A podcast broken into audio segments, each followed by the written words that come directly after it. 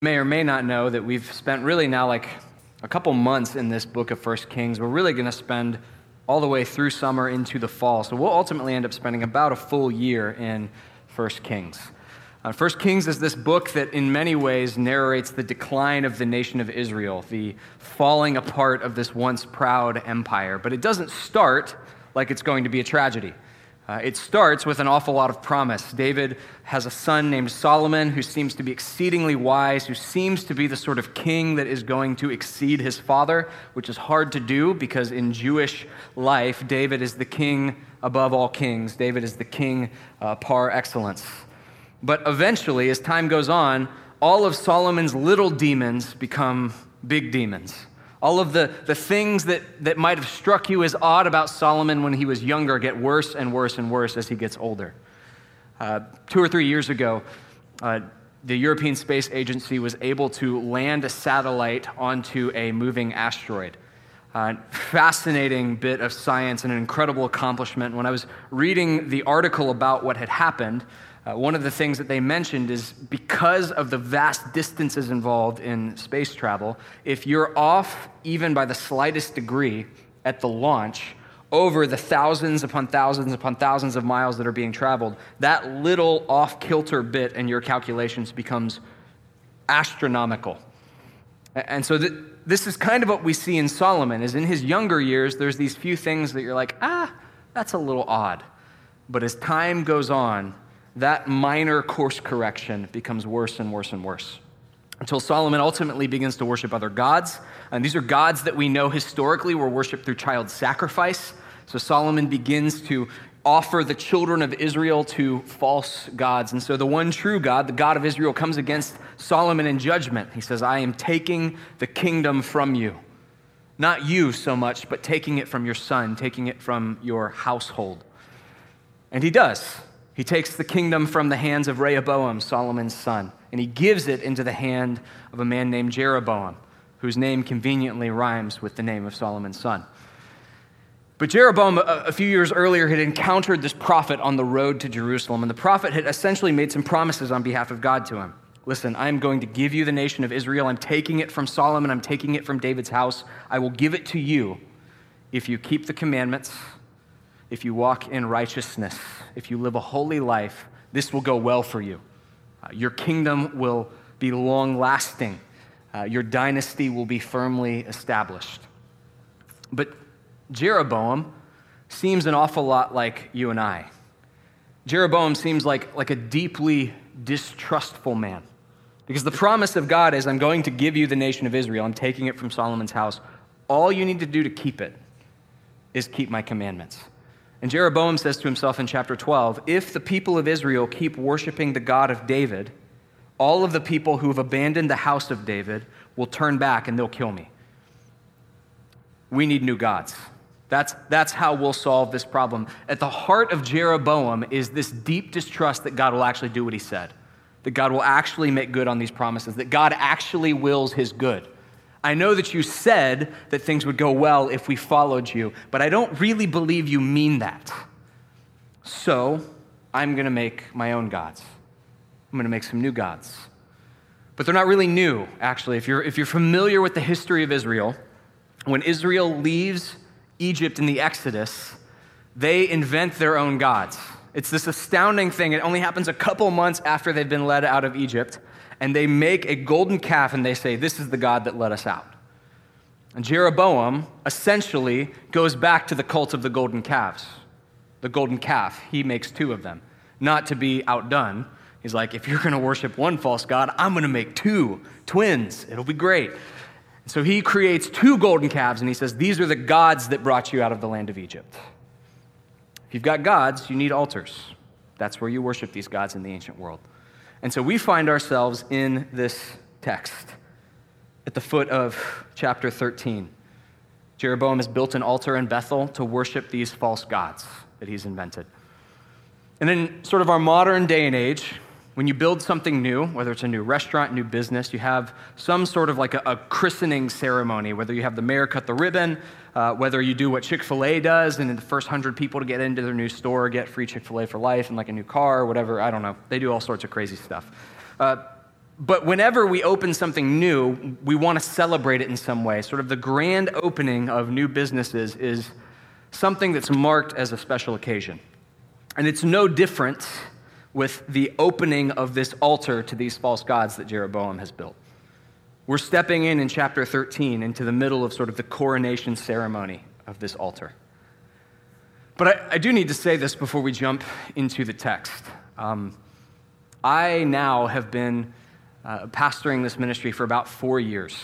And if you go back and think through sort of the portions of Scripture that I've preached through, they lean really, really heavily towards the New Testament.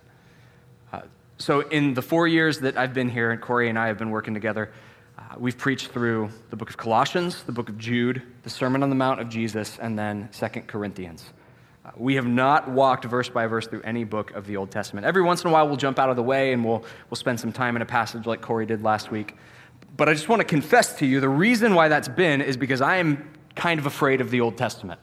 Uh, there, there is a fear that I have here, and and that fear comes from the fact that so often I encounter passages in the Old Testament, and I go, cool, that's great, that happened, I'm sure it's important, don't know what to do with it, don't know how I'm going to talk about that for thirty minutes, I don't know how I'm going to preach this. Uh, I mean, I can stand up here and read it and go, next song, because I don't know what to say, and I would venture to say that I'm not just confessing my sins to you all, knowing that nobody shares this. There's a sense that sometimes we come to the Old Testament, and it's weird. It's bizarre. It's foreign. The New Testament is so much easier for me. It's easier for me to, to exegete. It's easier for me to, to preach and apply.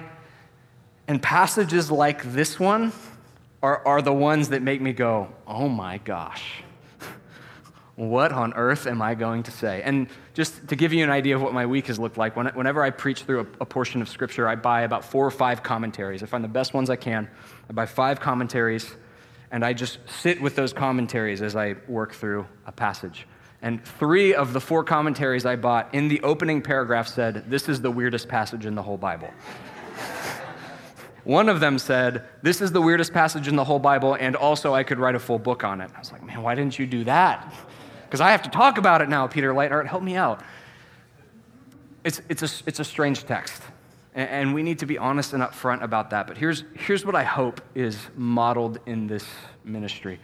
Here's what I hope is modeled as we work through this portion of the Old Testament.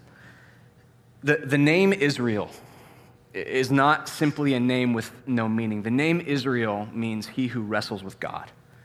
It, it comes from an event in the book of Genesis where Jacob uh, at night encounters this angel who is somehow identified with the person of the Lord, and he lays hold of this angel, and he wrestles with this angel all night, and he says, I will not let go of you until you bless me. And what I hope is happening, and when we gather together every week, but especially when we come to strange passages like this, is that we're adopting this sort of posture that Jacob has, this posture of Israel, that we come even to the strange passages of the Bible ready to submit to its authority and willing to lay hold of it and wrestle with it until it unfolds itself to us and shows us the majesty of God. That we would not look at these things and sort of cut and run and say, I'll, I'll skip to something that's easier to understand. But maybe even over weeks, months, years, we would lay hold of these things and say, I will not let go of this text until God shows me his glory through it. I pray that that is something of what happens tonight as we work through First Kings chapter thirteen. Let me read for us the first portion. We're at the foot of Jeroboam's altar in Bethel, and we're told in chapter thirteen, verse one, behold, a man of God came out of Judah by the word of the Lord to Bethel. And Jeroboam was standing by the altar to make offerings. The man cried against the altar by the word of the Lord and said, O altar, altar, thus says the Lord, behold, a son shall be born to the house of David, Josiah by name, and he shall sacrifice on you the priests of the high places who make offerings on you. Human bones shall be burned on you.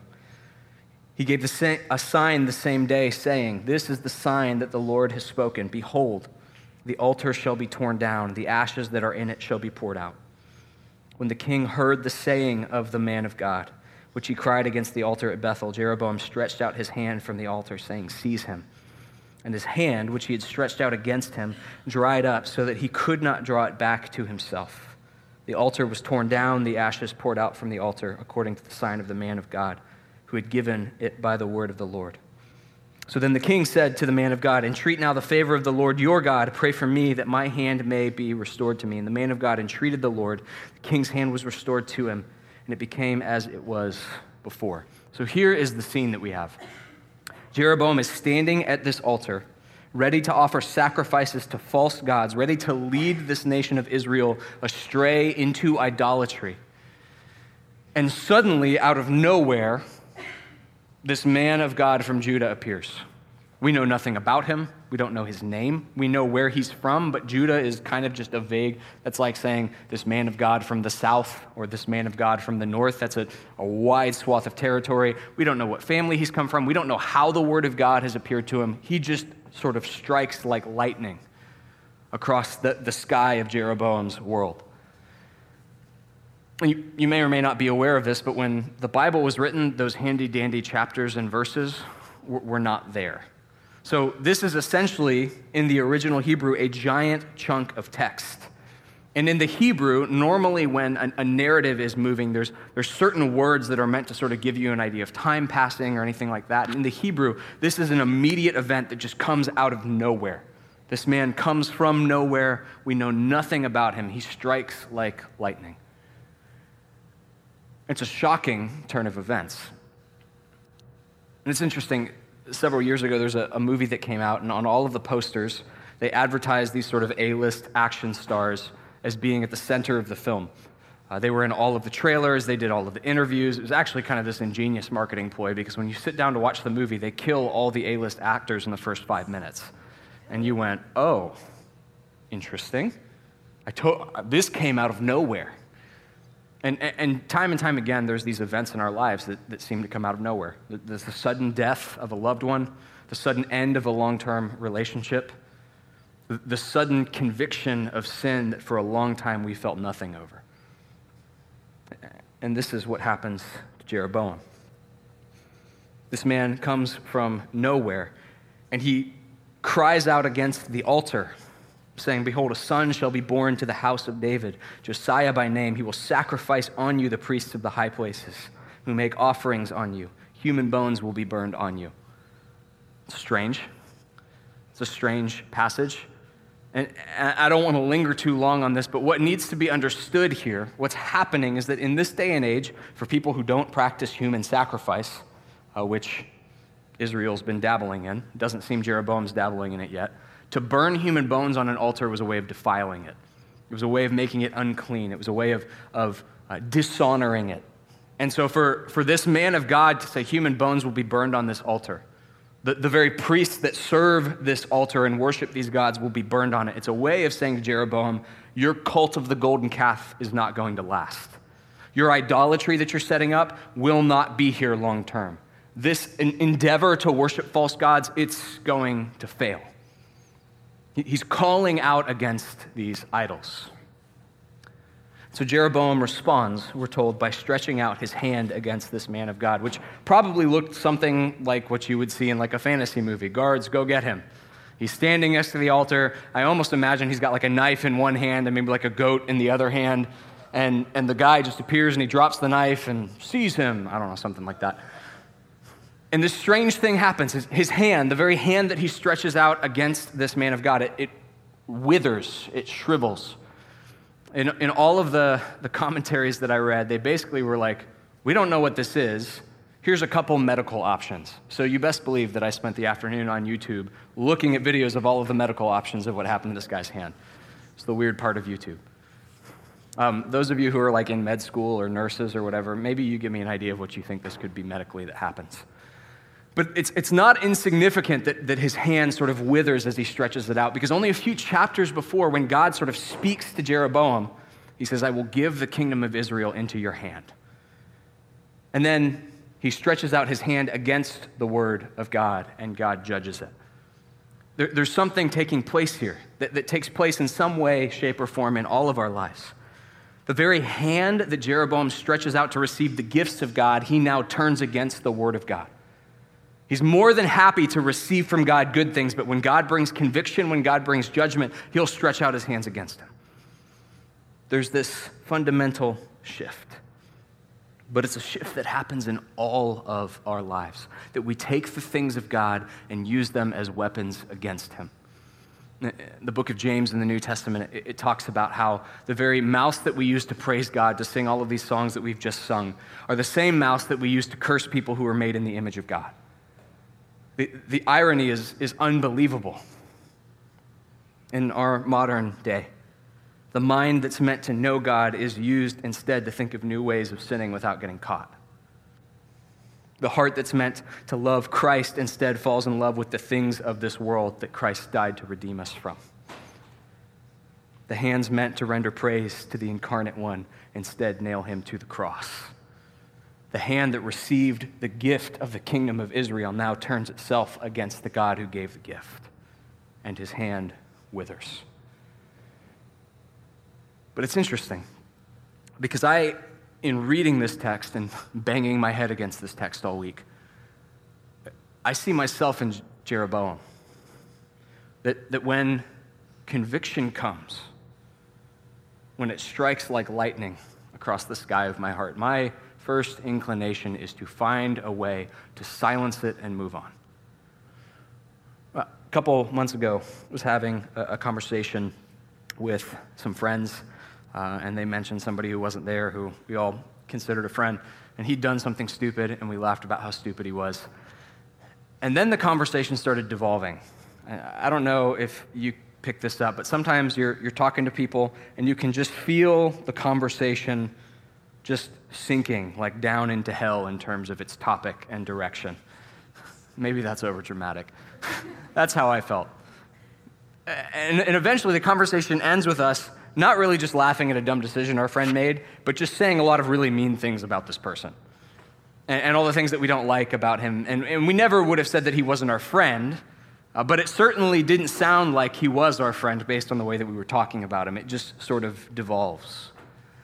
And I left that conversation, and I thought absolutely nothing of it, to show you how hard-hearted and wicked I am, until a couple days later, when a friend of mine who'd been present uh, talked to me separately, and he said, "Hey, I don't know about the other guys that may or may not be believers, but we really, as, as Christians, can't do that. We can't participate in that again. We can't, we can't be a part of sort of tearing down this other person, especially when they're not there."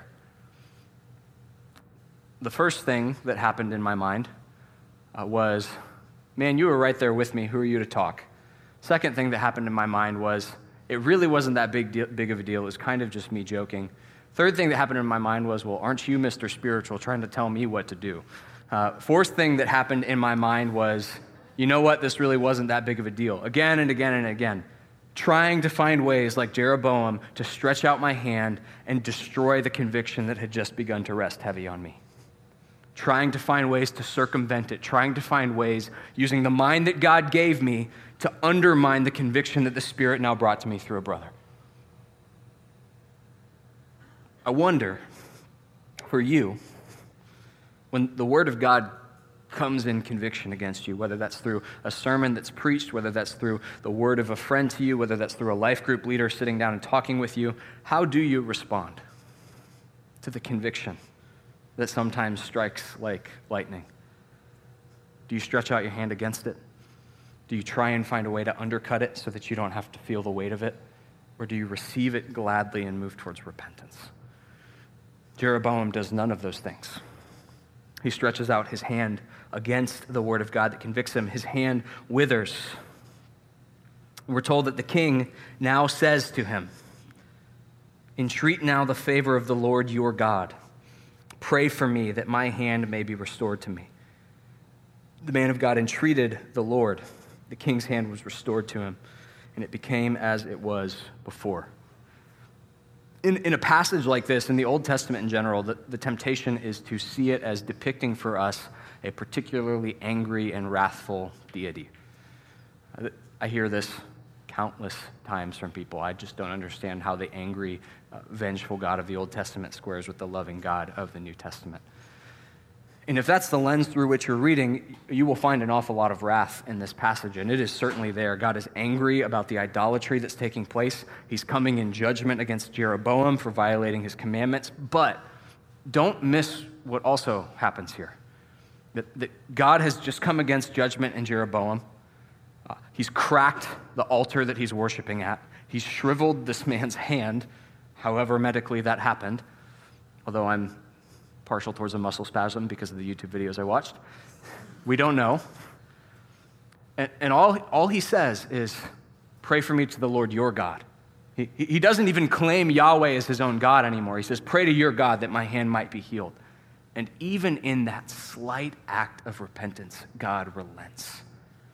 Even in this, this minor turn, even in this slight request, God relents. In the midst of all this judgment, God is waiting eagerly to show mercy if only Jeroboam's heart would turn. He doesn't even try and approach God himself. He won't even claim God for himself. He says, you pray for me. And even that is enough for God to begin to show mercy towards him. Yes, judgment, absolutely. The wrath of God against sin, revealed against all ungodliness. But see that God is eager to show mercy. He's abundant in love.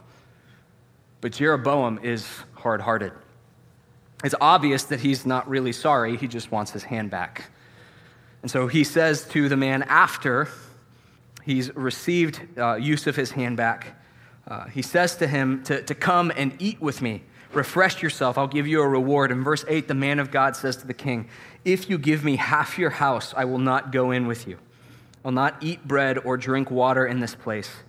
For so was it commanded me by the word of the Lord, saying, you shall neither eat bread nor drink water, nor return by the way that you came. So he went another way and did not return by the way that he came to Bethel. Now, we got to be honest here. We have no idea why God told him not to do any of these things. All we know is that this man of God who just suddenly appears on the scene is just as sure about what he needs to say about idolatry as he is about what he should or shouldn't do on his way home. And so Jeroboam says, why don't you come eat dinner with me? Probably as a way of buying him off, probably as a way of sort of getting him on his side. And he says, no, God's told me that I can't do that. And so he begins the journey home. We come to verse eleven. We're told that an old prophet lived in Bethel. His sons came and told him all that the man of God had done that day in Bethel. They also told him that the fa- their, they also told to their father the words that he had spoken to the king. And their father said, which way did he go? And his son showed him the way that the man of God who'd come from Judah had gone. He said to his son, saddle the donkey for me. They saddled the donkey for him, and he mounted it. And he went after the man of God and found him staying under an oak tree. And he said, are you the man of God who came from Judah? He said, I am. He said to him, come home with me and eat bread.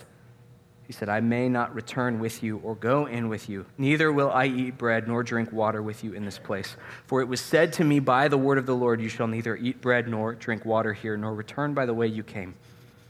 So the man of Bethel said to him, I am also a prophet, as you are. And an angel spoke to me by the word of the Lord, saying, bring him back with you into your house, that he may eat and drink water.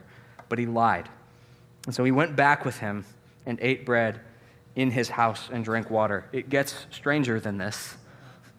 In verse twenty, as they sat at the table, the word of the Lord came to the prophet who had brought him back. He cried to the man of God who came from Judah, thus says the Lord, because you have disobeyed the word of the Lord and have not kept the command that the Lord God commanded you, but have come back and eaten bread and drunk water in the place where he said to you, eat no bread and drink no water. Your body shall not come to the tomb of your fathers.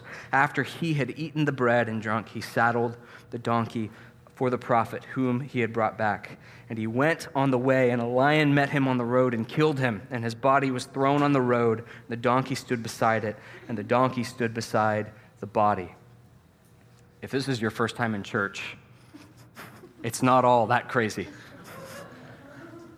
A, a bizarre passage, right? In Peter Leithart's words, the strangest passage in the whole Bible.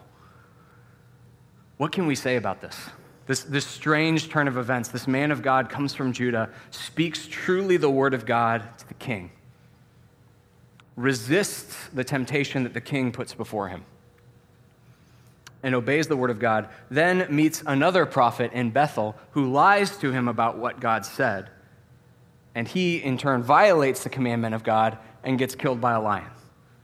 Two, two things I would, I would hold out in front of you to consider in this text. First, consider the brokenness of these men who are both referred to as prophets and men of God. the frailty of these people, the wickedness, the corruption of these people is, is almost hard to fathom. You've got a prophet from Bethel who lies to another man. It says, an angel told me that you can actually do this, even though God told you that I can't. Gets him killed, but after having lied to him about what God said, he actually speaks the truth about what God said, which is, hey, you're going to die now. You've got a prophet from Judah who speaks the truth to King Rehoboam, and then in turn breaks the commandment of the God whose message he's bearing. These are fractured, broken people, and yet they still carry the word of the Lord forward.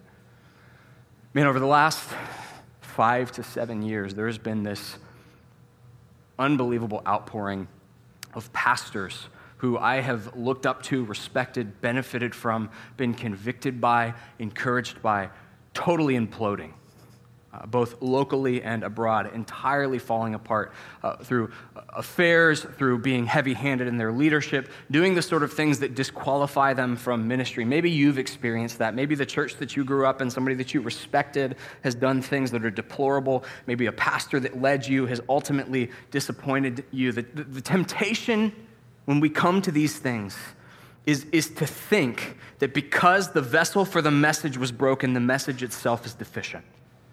The, the temptation is to think that because of the lack of integrity in the person who preached the gospel to you, it means that there's a deficiency of integrity in the gospel of Jesus Christ.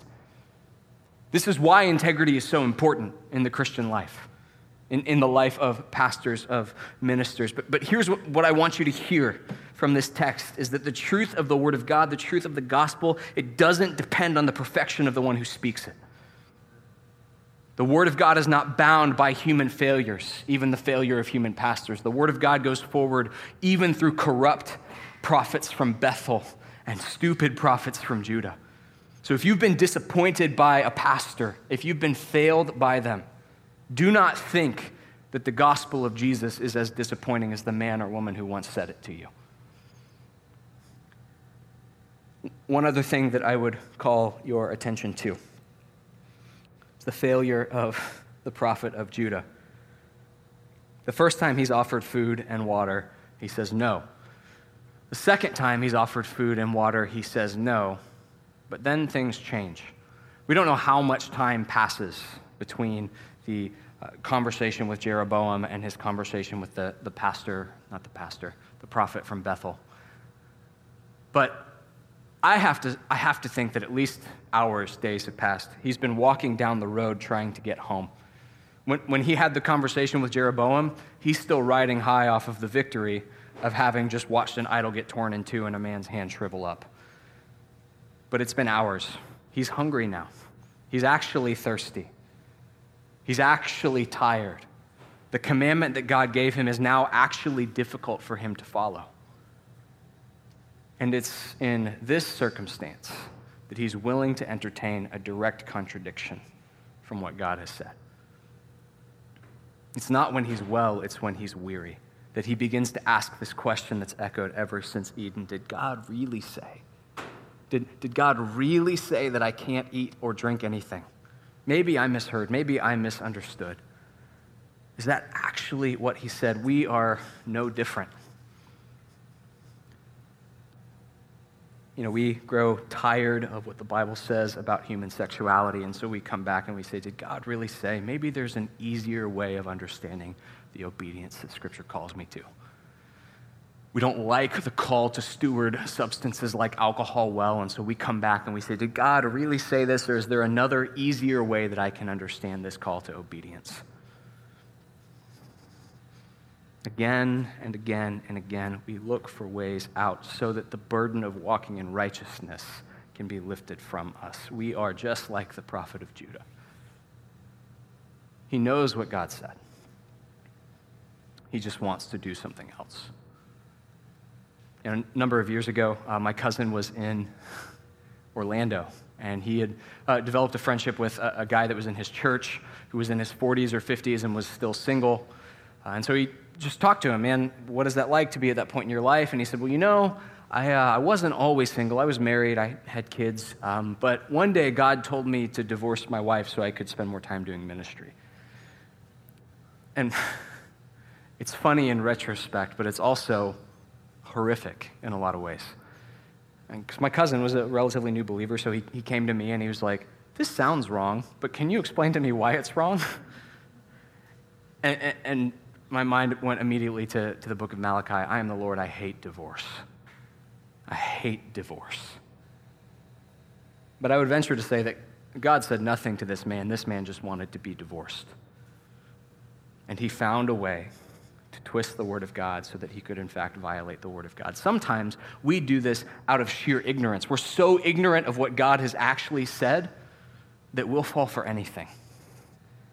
More often than not, we do this out of wickedness. We would rather do something else, so we'll find a way around it. The prophet from Judah ultimately dies for his rebellion against the word of the Lord. We're told that in verse twenty-six, the prophet who had brought him back the way heard of this and said, it's the man of God who disobeyed the word of the Lord. Therefore, the Lord has given him to the lion, which has torn him and killed him. And so he got on his donkey. He went, he found the body thrown to the side of the road, the donkey and the lion standing beside the body. And he buried him. In verse thirty, he laid the body in his own grave. He mourned over him, saying, alas, my brother. And after he had buried him, he said to his sons, when I die, bury me in the grave in which this man of God was buried. Lay my bones beside his bones. It seems as though he has remorse for the judgment that he's brought on this man. He realizes the weight of his lie and what it has cost somebody else. Nearly a thousand years later, a prophet from Nazareth will arise. And he won't simply be one who bears the word of the Lord, but in the words of the Gospel of John, he will be the very word of the Lord incarnate. And he will be given over to the lions of Roman guards who will crucify him, not because he has violated the commandment of God, but because we have violated the word of the Lord. And he will not be buried in his hometown. He'll be buried in the tomb of another man. But something interesting happens if you are a Christian in this room. When you're baptized, if I baptized you, I use the words of the Apostle Paul. Uh, as you go under the water, I say, you are buried with Christ in his death, and you are now raised to walk in newness of life. You become like the prophet from Bethel who says, bury me with this man. You have gone into the tomb with Christ, just like the prophet of Judah. But Christ is not in the tomb any longer, nor are you. Buried with Christ in his death, raised to walk in newness of life.